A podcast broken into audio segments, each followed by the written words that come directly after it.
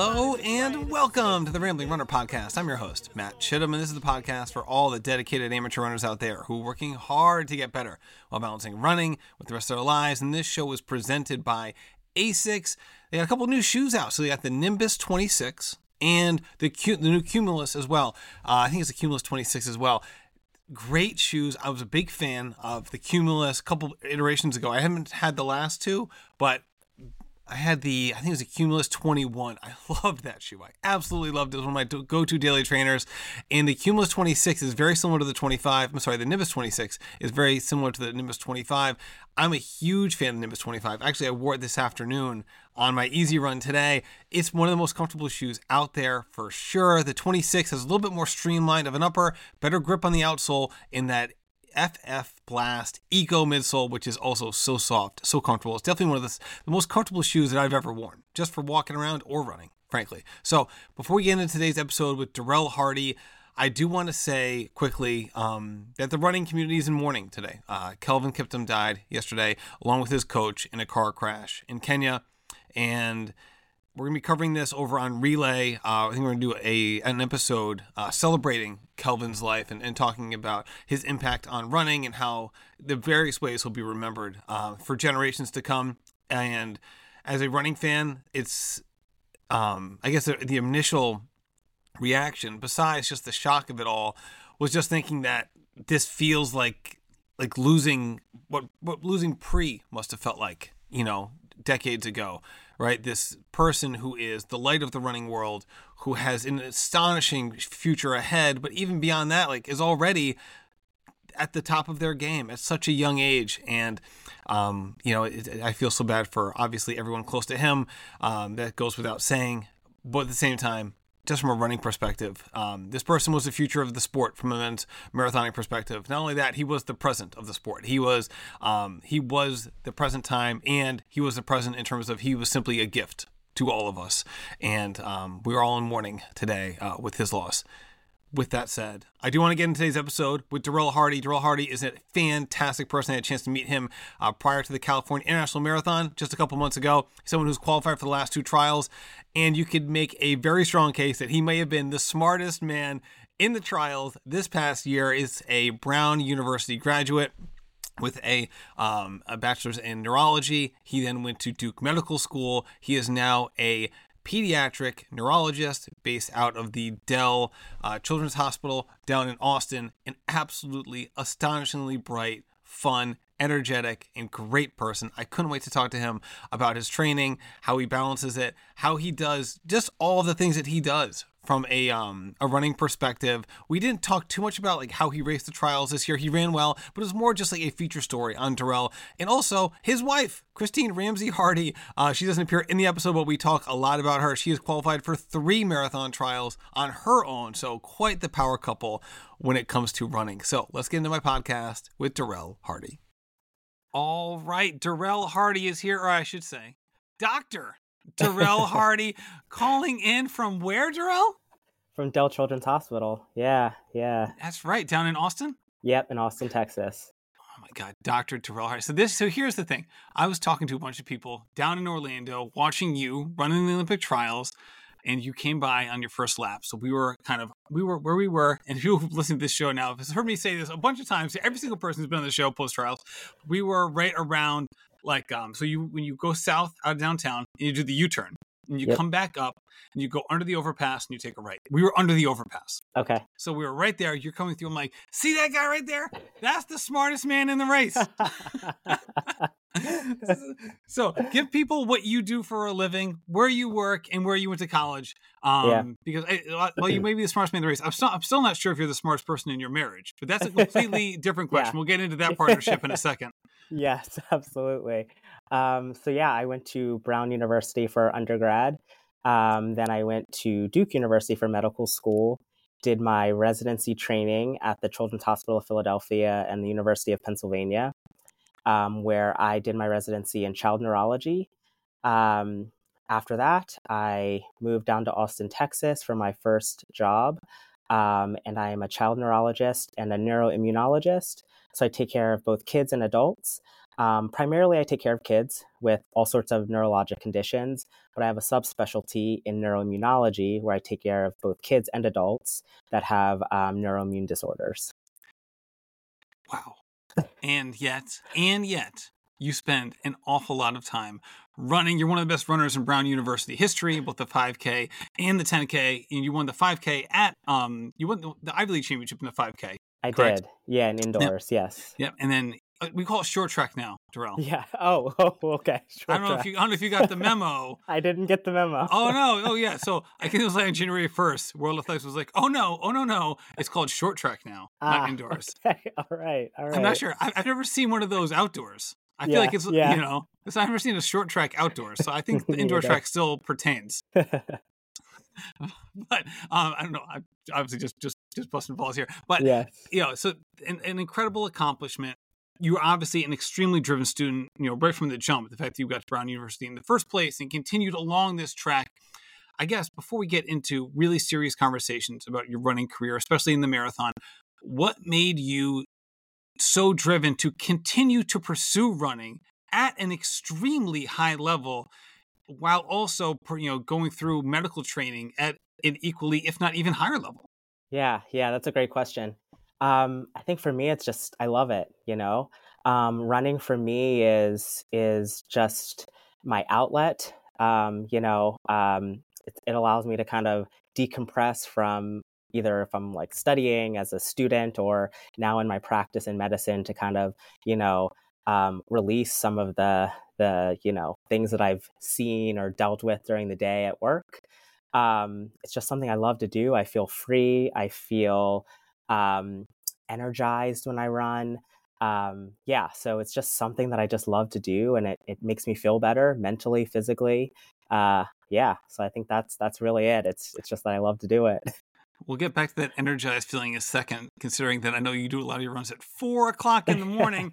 um, but so, what about you know neurology in particular really intrigued you? This is something that you studied. You studied neurology at Brown, so early on in the process, you obviously had identified this as something you want to get into. And the reason I bring it up is oftentimes when you see someone who's at a high level of sport like you are, who still wants to pursue sports after college, oftentimes their career choices, if it can, will often dovetail with that. Like, so you didn't get into sports medicine, you didn't get into other outlets within medicine that are, you know, either directly or tangentially connected to sports. So, what about neurology really drew you in? Yeah, I think neurology, um, there's a lot that's not known about the brain and the nervous system. And I find that really intriguing um, you know, the brain is in itself such a cool organ um, because obviously it allows us to do so many different things, including running. um, and so it can, you know, in a way, be tied to running in in some aspects. Um, but yeah, I think it was that um, idea that it was like kind of the new frontier. We know so much about the heart, and the heart has been studied so much, and cardiology is such an old field. But neuroscience is kind of the new frontier. You know, it's like this new area where we still don't know so much about the brain and how it does everything that it does. Um, and so that intrigued me. Um, I'm also interested in research, and there's just so many research opportunities within neuroscience. Um, and so that kind of pushed me that way as well. Um, and I just had some fantastic professors at Brown University that really um, got me interested in the field. Um, and then once I got in, it was like, this is what I love. This is so cool. So 5K indoor champion and the Ivy League. And again, Ivy League running is a very high level of running, right? There may yes, be some sports yes. where they are not in that first tier. You know, I'm thinking maybe more traditional sports like men's or women's basketball or football and things like that. Again, still high level athletes, but not at that pinnacle. Whereas you see a lot of runners come out of the Ivy League who are able to compete on a national and sometimes even international stage directly out of college someone who's had success at the 5K, what pulled you more towards the endurance side of running as you progress post college instead of staying in sort of the shorter things, which could have potentially even been more accessible to you considering the heavy time demands that your work and study life required? Yeah, you know, I actually do prefer the shorter distances. See, your dad called it. Your dad said, stick to the middle distances, Duriel. He knew. He was right. He was absolutely right. Um, I think what it is for me, um, yeah, I've always had the kind of middle distance mentality and I've always kind of gravitated toward the shorter distances. But I honestly feel like my body, um, I, I guess I just more natural, I'm better at the longer distances. So it's a little bit easier for me to do those workouts. Whereas like those track workouts, it's hard to do those for me by myself. Um, and so I think that's what made me switch to the roads was because I naturally am better at like tempo runs and long runs. Whereas even though I prefer being on the track, to be completely honest, I need the teammates. I need someone to be on the track with me to do those faster workouts. Um, and I just didn't have that ability to do that in med school. I didn't have a training partner um, that I could, you know, do track workouts with. Um, so I think it was just easier, honestly, to do the road workouts. And that's kind of why I gravitated that way. But I do prefer the track. now at Duke and then in Philly and then now down in Austin, those are some from an East Coast perspective are, are some nice hubs within the running community. Mm-hmm. Um, some some really good runners in all of those areas. Was it more like the time of day situation that would that kind of caused you not to have those potential training partners? Yeah, definitely. Um, at Duke, you know, I tried to see if I could work out with the team there because I did have more flexibility in med school, uh, but it it they basically said no, it didn't work out. is is what that came down to. So I didn't have the opportunity. thanks, but no thanks. yeah, yeah. so I didn't really have the opportunity there. Um, and then post med school timing. Yeah, absolutely. I had to do most of my runs at a time where no one was interested in working out with me that early. so, uh, yeah. So we mentioned earlier your wife, so Christine yes. Ramsey. Now Christine Hardy, people might yep. remember her uh, from her maiden name, Christine Ramsey, someone who's qualified for the trials three different times, the yes. the marathon trials. Yes, three different times. Um, so I guess obviously she has a major part in your life. She's your wife, yes. for goodness yeah. sake. But how has she impacted you as a runner, especially early on, considering that she was able to qualify for the trials earlier in her running career than you had? Yeah, yeah, no. Um, she's actually one of the reasons I did the marathon in the first place. So actually in Philadelphia, I was doing road races, but you know, 10 mile road races, 10Ks. I guess I did do some half marathons. Um, but actually, I got injured with a stress fracture, and I was like, you know, maybe I'll try a marathon. And I had been I had met her before in the running club at, in Philadelphia, and I knew that she she's a marathoner. She is an expert marathoner. She knows all about the marathon. She's done, I think we counted the other day, 11 marathons. Um, and so she, that's her thing. So she's a full blown marathoner. And so I reached out to her. I texted her uh, through Facebook, I think, because I didn't have her number at the time, and was like, "Hey, I'm thinking about doing my first marathon. Do you have advice?" See, and... you guys, you guys were the poster child for what came to be known as the Strava DM, right? Like you yes. guys, you would have been, you've been all over that. right, right. um, and so she gave me um, some some books to read, and um, one of them being Deena Kastor's book, um, which was fantastic. Um, and yeah, so that kind of triggered me to go on that journey, and that was in 2019. Um, and yeah, so that's how we kind of started talking a little bit more, and then we started dating uh, after that. Um, but yeah, yeah. So she she's the one. She's the one who uh, got me got me really started in, into trying a marathon. So this podcast is great because we people get to learn um, ways that they can improve running and overcome challenges in their life. I would recommend people not to take Duriel's dating advice. It worked for him, but I, I, I, I, just, I just, all the women on Instagram, I don't want them to be flooded with, "Hey, I saw you're a runner. Any book choices?" We were oh. friends before that. Okay, for the right, record, good, good. It wasn't. It wasn't a. It wasn't a cold open. It wasn't a cold Facebook message. No, no, no oh my god, that is great. All right, so um, so you get you get that message. You're you know curious about the marathon. This is 2019, mm-hmm. mind you. So this is very late in the Atlanta trials cycle. So Correct. you start keying in, thinking about the marathon. I guess what prompted you to think about it, and did you kind of hear the clock ticking on that trials window? Yeah, I was very naive, I will admit, and my wife will attest to that. Um, I so I, I, had a stress fracture in the spring of 2019. So I was doing a ton of aqua jogging. Um, and so in the pool by myself, I was kind of thinking to myself, like, is this it? Like another stress fracture? Is running really feasible anymore? I'm in residency here. I'm injured again. You're 30 years old at this point? Yeah, 2019. Yeah, that sounds about right. Um, I'm just like maybe maybe I should call it. And then I was like thinking it, you know, the more aqua jogging you do by yourself, you're like, well, I never did a marathon before. That might be cool to try. And so then that kind of got in my head, and I was like, I don't know anything about a marathon, so that's what prompted me to reach out to to my now wife, and then I reached out to my now coach as well because I I didn't know anything and I didn't know how to coach myself for it. So um, yeah, it was kind of me aqua jogging that sparked all of it. and then what was the what was the buildup then? Because um, you you as people have heard heard the intro, you did qualify for the 2020 trials. So walk me through. Mm-hmm. Um, you know, we don't have to belabor the point because we do sure. want to get to the, the, the, current cycle as well. But I think it's a great way to kind of learn the the foundation and also your story about this expedited process because you really had like it, nine months at that point from like right i'm not even running right now right yeah to cim is the first weekend in december Right, exactly. Yeah. So I reached out to Brendan Martin, um, who's my one of my coaches currently. He he's um a, he went to Columbia and we raced against each other when I was at Brown, and I knew that he was well versed in the marathon. He's a fantastic marathoner himself, um, and coaches. So he was like, "Yeah, I'd be happy to coach you."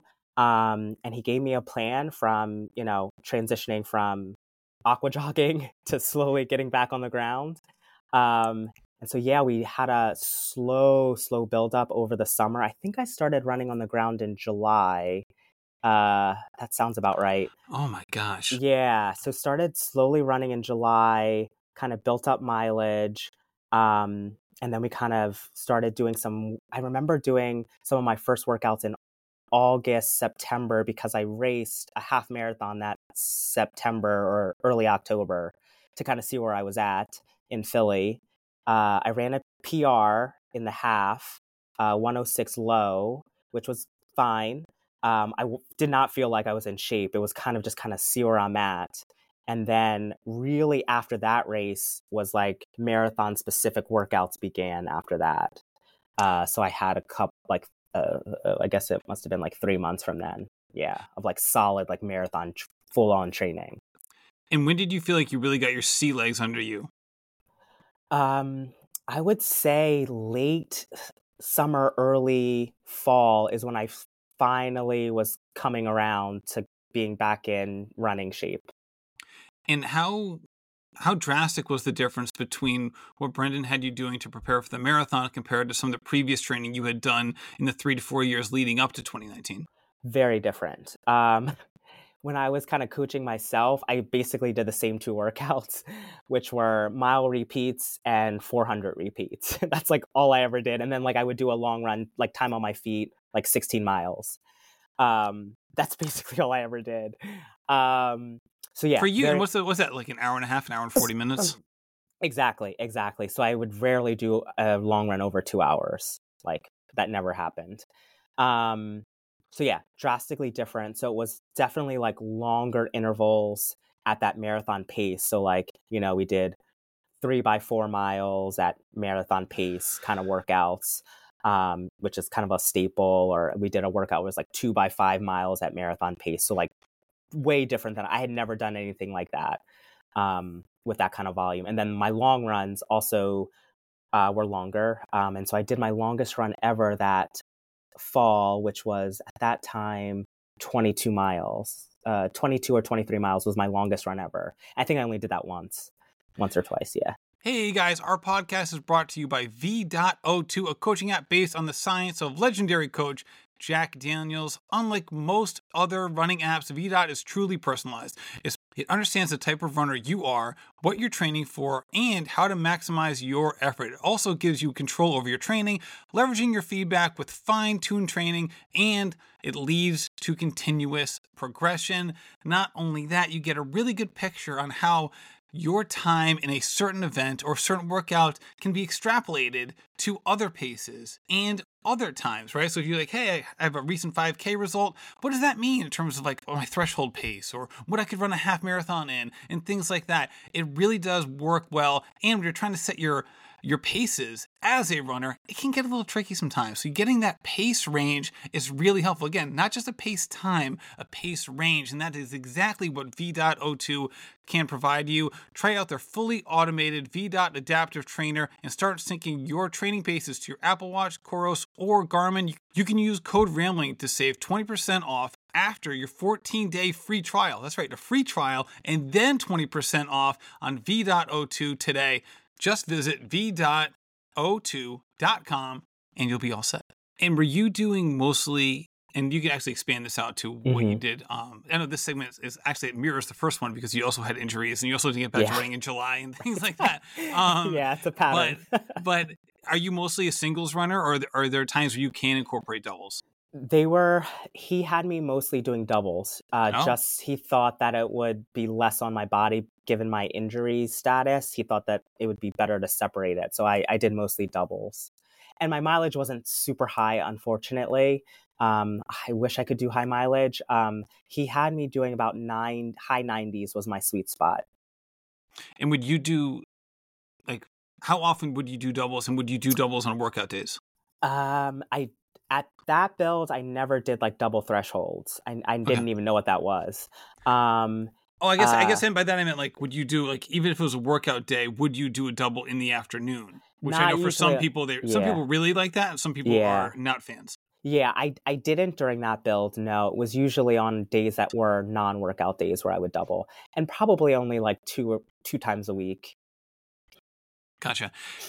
So, in retrospect, did you I guess for a lot of people who are running lower mileage or maybe have a more kind of an unstructured training plan, oftentimes easy runs can be are are done at roughly marathon pace because again, maybe they're not even qualifying for a marathon or because they're lower mileage, it's not that big of a deal if they run marathon pace because they're not like they're not they don't need to recover Mm-hmm. for the next workout, right? It's kind of why mm-hmm. like lower mileage runners can get away with, or even high school runners can get away with kind of doing more intensity because the mileage isn't crazy.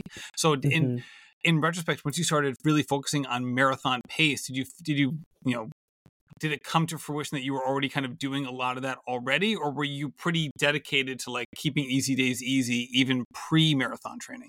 Definitely keeping easy days easy. Yeah, for sure. My easy days were definitely easy. Yeah. All right, so so heading into the marathon day, your debut marathon, right? So you yeah. had all this. You have, you have a coach who's who's leading you through the process, right? Your budding relationship with Christine, she's she's reaching out to you. I'm sure you have other people in your ear and you're communicating with other people in the running world. What was it like, you know, stepping to that starting line with a clear goal of what you wanted to do, but also having it be like a debutante experience? Yeah. I I will say that looking back at that, it's crazy to think that I I what like what I was doing because I remember a few weeks before the marathon, fueling came up, and I was like, "What's that?" and my coach was like, uh, uh, "What do you mean? What's that? You you you have to fuel like along the marathon. Like you need to take in gels." And I was like, "Oh, I do." I had no idea. I, I'm like clueless going into this. And so three weeks before the race, I started trying different gels and um, um, and none of them worked. Um, I was do I did like uh, I tried so many different things, and it would just cause me to go to the bathroom like immediately. Like nothing sat well with my stomach, and I was like, "Oh my god! Like, what am I gonna do?"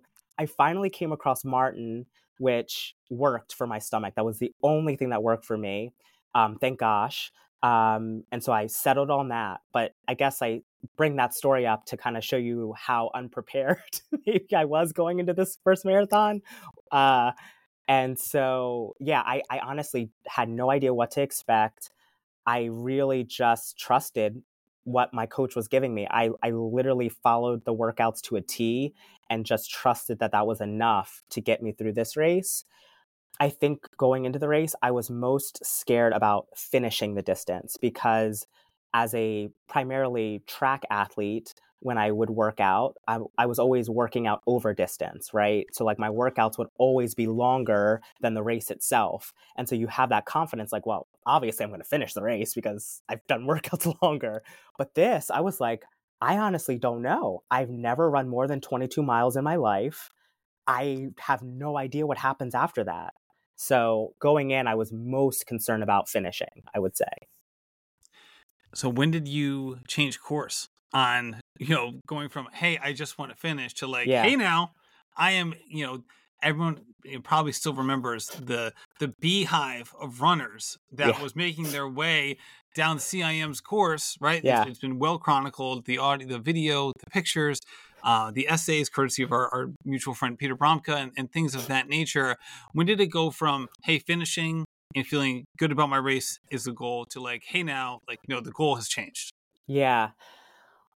I, i'll say that although my, I was afraid I wouldn't finish, I think the goal was still to run that pace. It okay. was just a matter if I would finish running that pace. gotcha. Okay. So right. I think my goal was still because that's what our training was built on was that I guess at that time, 517s um, was kind of like my marathon pace. And that was what we did the workouts at. My coach wanted me to kind of go out with that pack. But in my head, my fear was, would I be able to finish? but the goal was still to, to run that pace for sure. Okay. So you end up qualifying for the trials. A huge accomplishment for any runner. Do it in your first marathon is amazing. Again, it's not Fiona O'Keeffe first marathon, but right. it's a really good first marathon. right. um, so then a couple months later, you run the trials, 226, you know, 117th overall, an amazing day. It just it, what what a journey from like the previous February where you're like you know like on the wall of fame for best aqua joggers at the local YMCA to all of a yeah. sudden you're competing at the trials. A yeah. really cool turnaround. However, six weeks later, the world gets turned upside down. Yeah. In, in a way that connects directly to what you're doing as a doctor. Yeah. Right. Yeah. So obviously that must have been an intense experience. So I would love, and we don't have to dive into like your medical experience during that time. Um, this is probably not the podcast for that, Lord knows. And I'm certainly not the host for that podcast. also, you do have that podcast with Megan Roche. You can you right. talk to her about that, right? Yeah. Um, yes. But what was it like for you in terms of like figuring out where running is going to fit in? Because not only are you it really going into the meat of your professional career, but you're doing it at a very critical moment in history for your field. Mm-hmm. Mm-hmm. Yeah, that that was that was a surreal time to be honest. I think what I remember most was coming back from the Atlanta trials, um, and I actually was on service like right when I got back. So basically, I took a red eye um, back to the hospital, and I was working like in the hospital. And we, you know, there were rumors about this virus, blah, blah, blah. And then days later, it was like the hospital was like shutting down, you know, like not like everyone wearing masks. Like if you weren't, if you didn't have to be in the hospital, you stayed at home. Everything kind of changed. Um, and yeah, it was a crazy time because I was actually the chief resident. And so I was in charge of scheduling all of the neurology residents and when they were in the hospital, out of the hospital, all their rotations. And so I had to like change everyone's schedules um, to to make it feasible for only one person to be in house and the rest, you know, at home, um, isolated. Yeah, it, it's crazy how everything and the you know the whole city shut down, masking, and everything changed. It was it was it was a scary time. And then you know when you're in the hospital seeing patients super sick fortunately um, as a pedi- pediatrician it didn't affect kids as severely as it did uh, in in the in adults. And so our hospital wasn't overwhelmed. So a lot of what you saw on the news with hospitals being flooded by patients that were sick and you know in the hallways because there weren't enough beds at the Children's Hospital of Philadelphia, it wasn't quite like that because it's a children's hospital and it didn't really affect kids in the same way. So I didn't have that scenario. However, because I was a neurology resident, I also did adult neurology. And so I was on call because they needed people to help out at the adult hospital next door. So I was on call to go over there to help out in the emergency department, which was terrifying because I'm primarily a pediatrician. And so to take care of adults like that are super sick was, you know, nerve wracking. But also an honor you know because that's that's what i do i uh, that's my job to take care of people especially in time of need so um, i did you know, have to flex over at the adult hospital, um, uh, you know, to help out. But yeah, crazy time for sure. Yeah, and when did you move down to Austin to work at the, the, the Dell hospital that you're at now? Yeah, so we moved in 2021. Uh, the the July 2021, we moved down to Austin.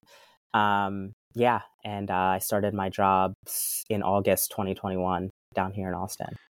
And at that point, were you still thinking like, all right, I want to continue this marathon thing, or are you kind of in flux? And at this point, just walk me through how how running played a part in your life over the that two year span. Yeah, yeah. So um, we moved we moved in July of 2021 and started my job in August. And I was kind of like ready to go with running. I was like, I want to give trials another shot. Um, and um, very soon as soon after moving to to Austin, I had two stress fractures in my foot. so that that fall I had I was doing a track workout and this was crazy. I was doing a track workout and I heard a pop in my foot and I was like, "What?" And I had to stop. It was like this just a pop and I had to walk back to my our to our apartment and I realized I had two broken bones in my foot.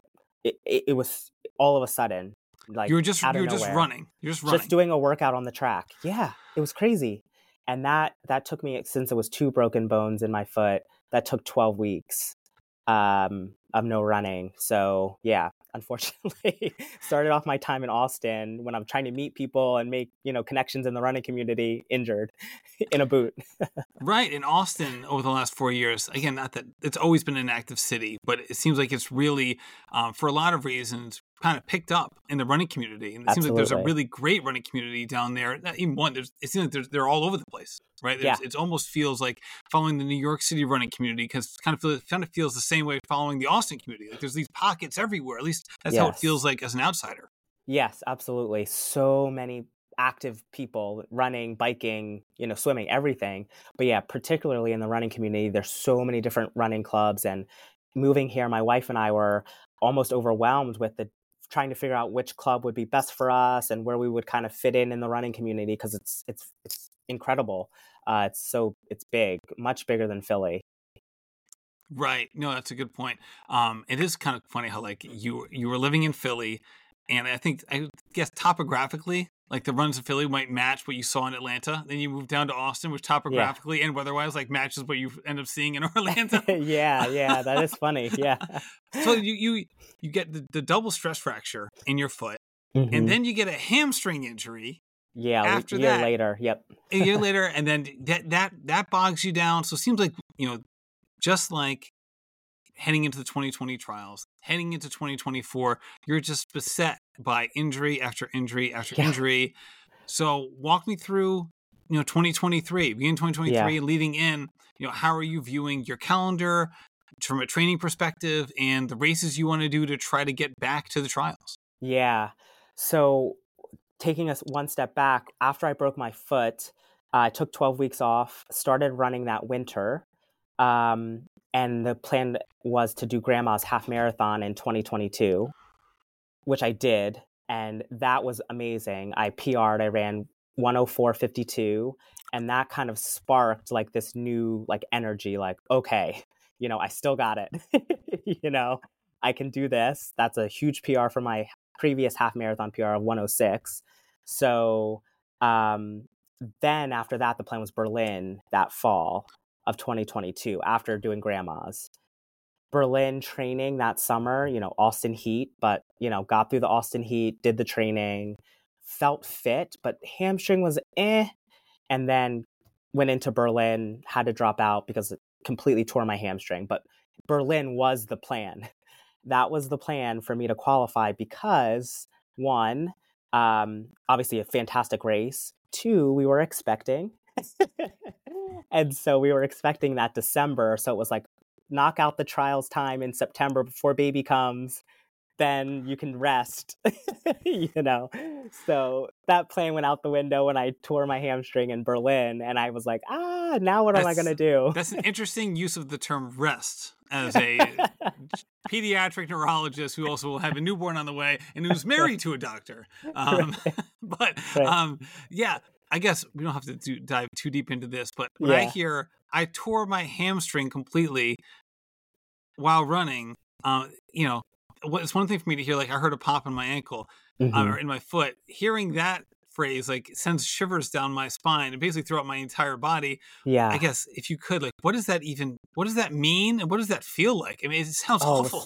It was awful. Um, you know, going in, it was bothering me, but I was like, adrenaline will take care of it. I'll be fine. And then mile six, I could feel it stretching and pulling. Um, but I kept going. I was like, no, I'm gonna keep running. And then by mile 12, I could I couldn't walk. I had to stop. I like hobbled off. And of course, no one spoke English um, there, but everyone was super friendly and wanted to help. But it was just, I didn't speak German. Um, and so finally got to a medical person who took me back to the start. And yeah, it was devastating. And I ended up having to take off like four months of no running. It just, it was upper, it was upper ham proximal. So like my glute, which is apparently the worst spot to injure your hamstring, it's more proximal. Um, yeah, it just took forever. And then, um, but How was in- the How was the flight back? How was the? Yeah, I'm terrible? trying to think. Like my butt hurt Oh, flying from. Orlando to Providence like last Yeah. weekend. How was your? How did your flight go? awful. Oh my gosh, it was the worst. Absolutely awful. Like I couldn't get comfortable. Yeah, it was terrible. I don't know how else to. Yeah, it was brutal. Yeah. Do you just like like like what was like your what was your coping mechanism on this like what eight hour flight or something? Yeah, yeah, you know, tried to listen to music, tried to like position my leg in different ways to allow it to be a little bit more comfortable, but you know, it was just painful. Oh my Yeah, gosh, that is yeah. crazy. Yeah. All right, so, so so that happens, and that was at the end of. So we're we're leading into the winter of 2022. Yep. Four months off, so that takes us into 2023. Yep. So all of a sudden, this is basically a year ago from right now. yeah. Again, Yeah. here you are, February of a trials year, Yeah. being like, I don't even know what's going on. So Right. so what did the so what did the calendar look like then? yes. Um, in terms of like your rehabilitation, getting back to running. yes. Um, and I know in the in the fall you ended up running McKirdy and CIM. So we Right. we have to go full like you know what happens every month. But right. you know like how early were you able to even get back to running? Yeah, so I so injured September. I started running right after our daughter was born in December. So right around Christmas time, I started running on the ground just barely. So like I actually it was January, like right at like January 1st, the new year, 2023. Started running on the ground and we were ambitious. Our goal was grandma's. Our Oh, goal was grandma's marathon full. Um, was to hit it then. Um, we quickly realized as I got closer, the hamstring was still not right. And then we were like, well, let's switch to the half. Let's at least get a race in, do the half marathon. Like two weeks leading up to the half, I was like, uh uh this hamstring's not right. So I took more time off and scratched from grandma's completely. Um, and then I took a couple weeks down to really figure out what's going on with this hamstring, doing tons of rehab. I saw so many different physical therapists. I finally switched to a different physical therapist. They're all great, but this particular one was actually uh, neurologically based. Um, and they do a lot of like electrical stimulation in the muscle, um, which seemed to really work for me. Um, I was doing all the rehab exercises, all the strengthening stuff, but this extra stim stuff really seemed to work. I think it could have just been time, um, but also I think that really helped. Um, so I started seeing this new PT, fantastic, um, that kind of summer, and then we kind of built from there. Um, with the new goal being uh, Chicago versus McKirdy's. We weren't sure which one we were going to do. They were a week apart. Um, and I ultimately picked McKirdy's um, because I, I wasn't going to get fluid uh, at Chicago in the ADP and a lot of field. people. That's exactly why a lot of people made that decision. Yeah. There's people in your boat who are going to be treated like elite athletes from a, from a water perspective. Look at you. Yeah. Four years ago, you didn't even know what, what fueling was. Now you're know. making race decisions based on it. exactly. Yes, I quickly realized how important fueling is for a marathon. Yeah. So I was at, so I've watched the last three races you were in. So I was one of the people working the tables. I was at table Oh, 14 and 15 at McKirdy. Uh, Yeah. I've known James for a long time, and I was at CIM, and then I was at the trials. So McKirdy narrowly missed, missed by a little over a minute. After that, can you replay for us the conversation that you had with your wife again, three times trials qualifier, Yeah. Christine Ramsey Hardy, um, about how you felt after that race? Because I think this was just a great conversation. Yeah, yeah, no. Um, and such a pivotal point in this build for me, for sure. Um, you know, going into McKirdy's, workouts weren't going great, to be honest. Um, I, I just wasn't feeling quite ready or like myself. Um, and so after McKirdy's, I was kind of devastated, you know? Uh, I was like, man, I, I put everything I could. You know, like my, I didn't feel great in the workouts, but like I, I put so much time and effort and I had kind of a sense of guilt even for how much I had put into it. Um, you know, with having a wife, a daughter, and all these other responsibilities, work and everything. I was like, man, like all of that, and I still didn't get it. And I told my wife, and I was just, you know, raw right after the race. I was just like, I, I don't think I can do it. I I don't think I can do it this time, you know. And I, she looked at me and she's like, "No, you can do this. You will do this."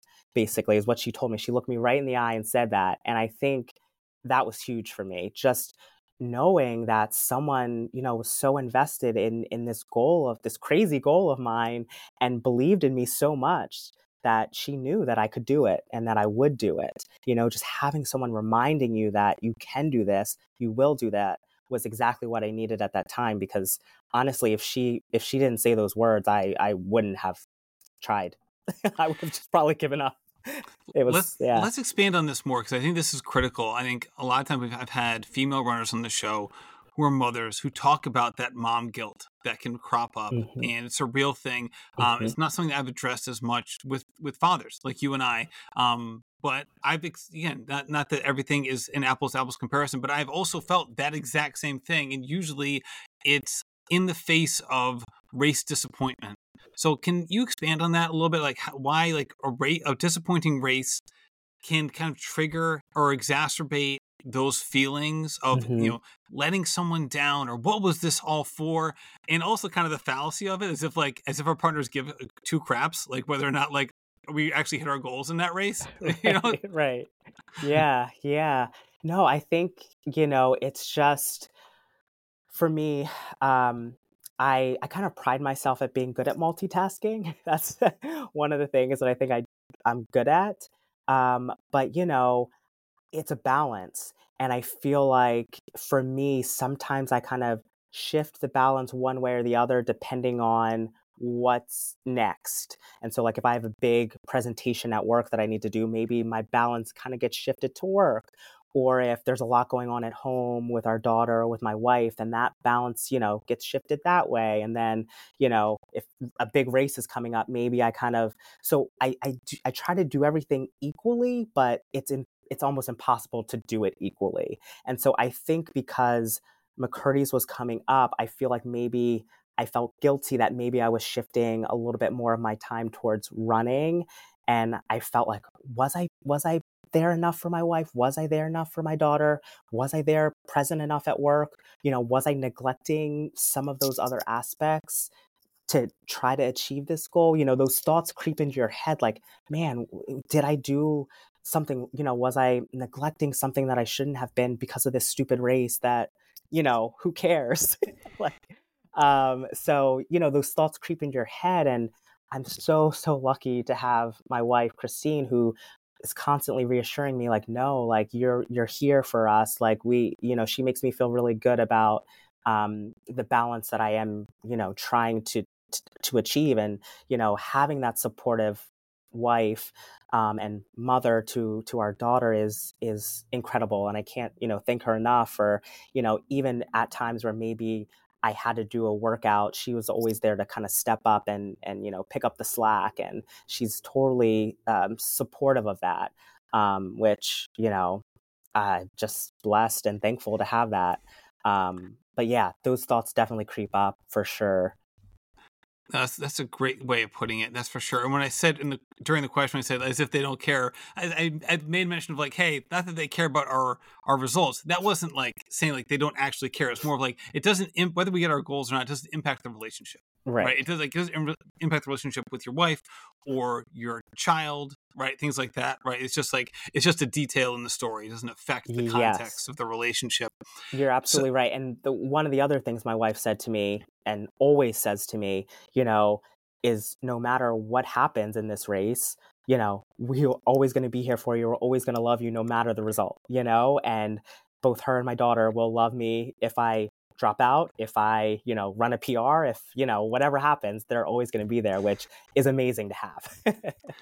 so, a month and a half later, first weekend in December, every year, California National Marathon. I was lucky enough to meet you for the first time the day yes. before the race. You were yeah. finishing up a run, doing taking a selfie on the yellow bridge, which I know like you would never ever do in a normal situation. But I just happened to be standing there because we finished the run at the same time spoiler alert, we were not running the same pace. But I was like, hey, could, want, want me to take that picture for you? And, was, yeah. and that's how we yeah. met. It was like on this on this yellow bridge right next to the hotel.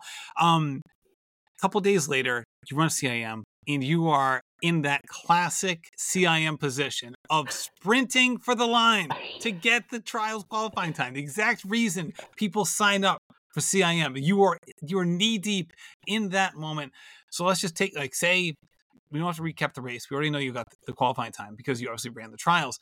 However, take me down to like you're you're passing the capital on your left, right?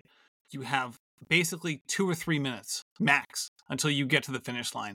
Walk me through that final, you know, half mile or so, half K or so, as you're sprinting for the line. You're obviously very aware of what's going on. The crowd is buzzing. Just walk me through that.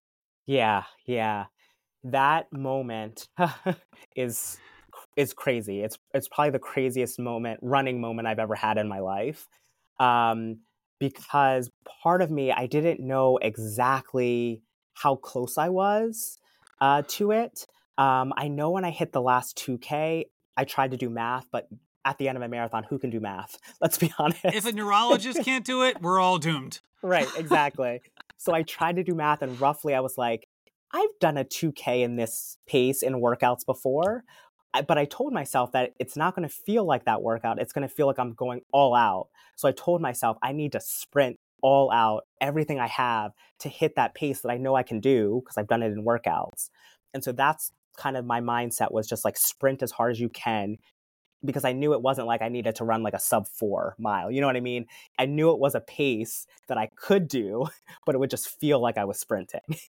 Um, so yeah, I told myself I have to sprint. Who was around you? Because I know the the last yeah. finisher that race who crossed the finish line was, was a Bat City runner, which yeah. is an Austin runner, right? Yes. So did you know the people around you, or were you so internally focused that it literally could have been Christine next to you and you weren't going to notice her? A hundred percent. Yeah, I was so internally focused. I didn't see any runner around me.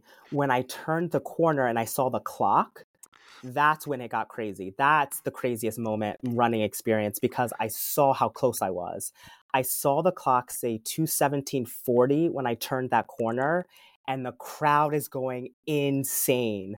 And I didn't know, I couldn't figure out how far away the finish line was, but I knew I had to get there. That's all I knew. I was like, I don't know how far away it is, but I'm going to try as hard as I can to get to the line in 20 seconds. So, and uh, yeah. Yeah. So were you aware if you got it or not when you crossed, or were you looking for like external notifications or validations of whether or not it happened? I knew because I as I as I was going and sprinting, I saw Noah Droddy at the line whipping the flag and like encouraging me on. and like I'm a huge Noah Droddy fan. And so when I saw him cheering for me, I was like, what the? I've got to do it now and so I, I could see the clock at like the corner of my eye and I, I knew I was under 218. I didn't know exactly what it was, but I knew I had it. Um, but yeah, that was crazy. Two seconds, baby. Right? Yeah, it yeah. So yeah. It was incredible. I was there. I was filming it live, I was doing a live a live stream at the finish yeah. line, like doing the video, and it was incredibly exciting. That's yeah. for sure. Duriel, I'm so Yeah. happy to get you on the podcast to talk about Thank this entire you. journey. You obviously just ran the trials and you ran incredibly well. It was a great day for Yeah. so many runners. Again, even three minutes faster than your last time running the trials, right? Yeah, you keep getting right. faster. That's right. That's right. Yeah, yeah. That's great. Well, we, we have a hard stop time. I have to get my children. You're literally doing this from a hospital, so you have a, you have more important things to be doing as well than talking on a running podcast. If you would be so kind, I'd love to get you back on because Yeah. not only are you an incredible runner, but you are so good at this, Duriel. Oh, thank you. I'm not Thank surprised. You. are such an engaging guy, Duriel. Again, congratulations. Thank you so much. Fantastic running career that is still going, and thank you so much for coming on the show. Yeah, thank you for having me. I really appreciate it.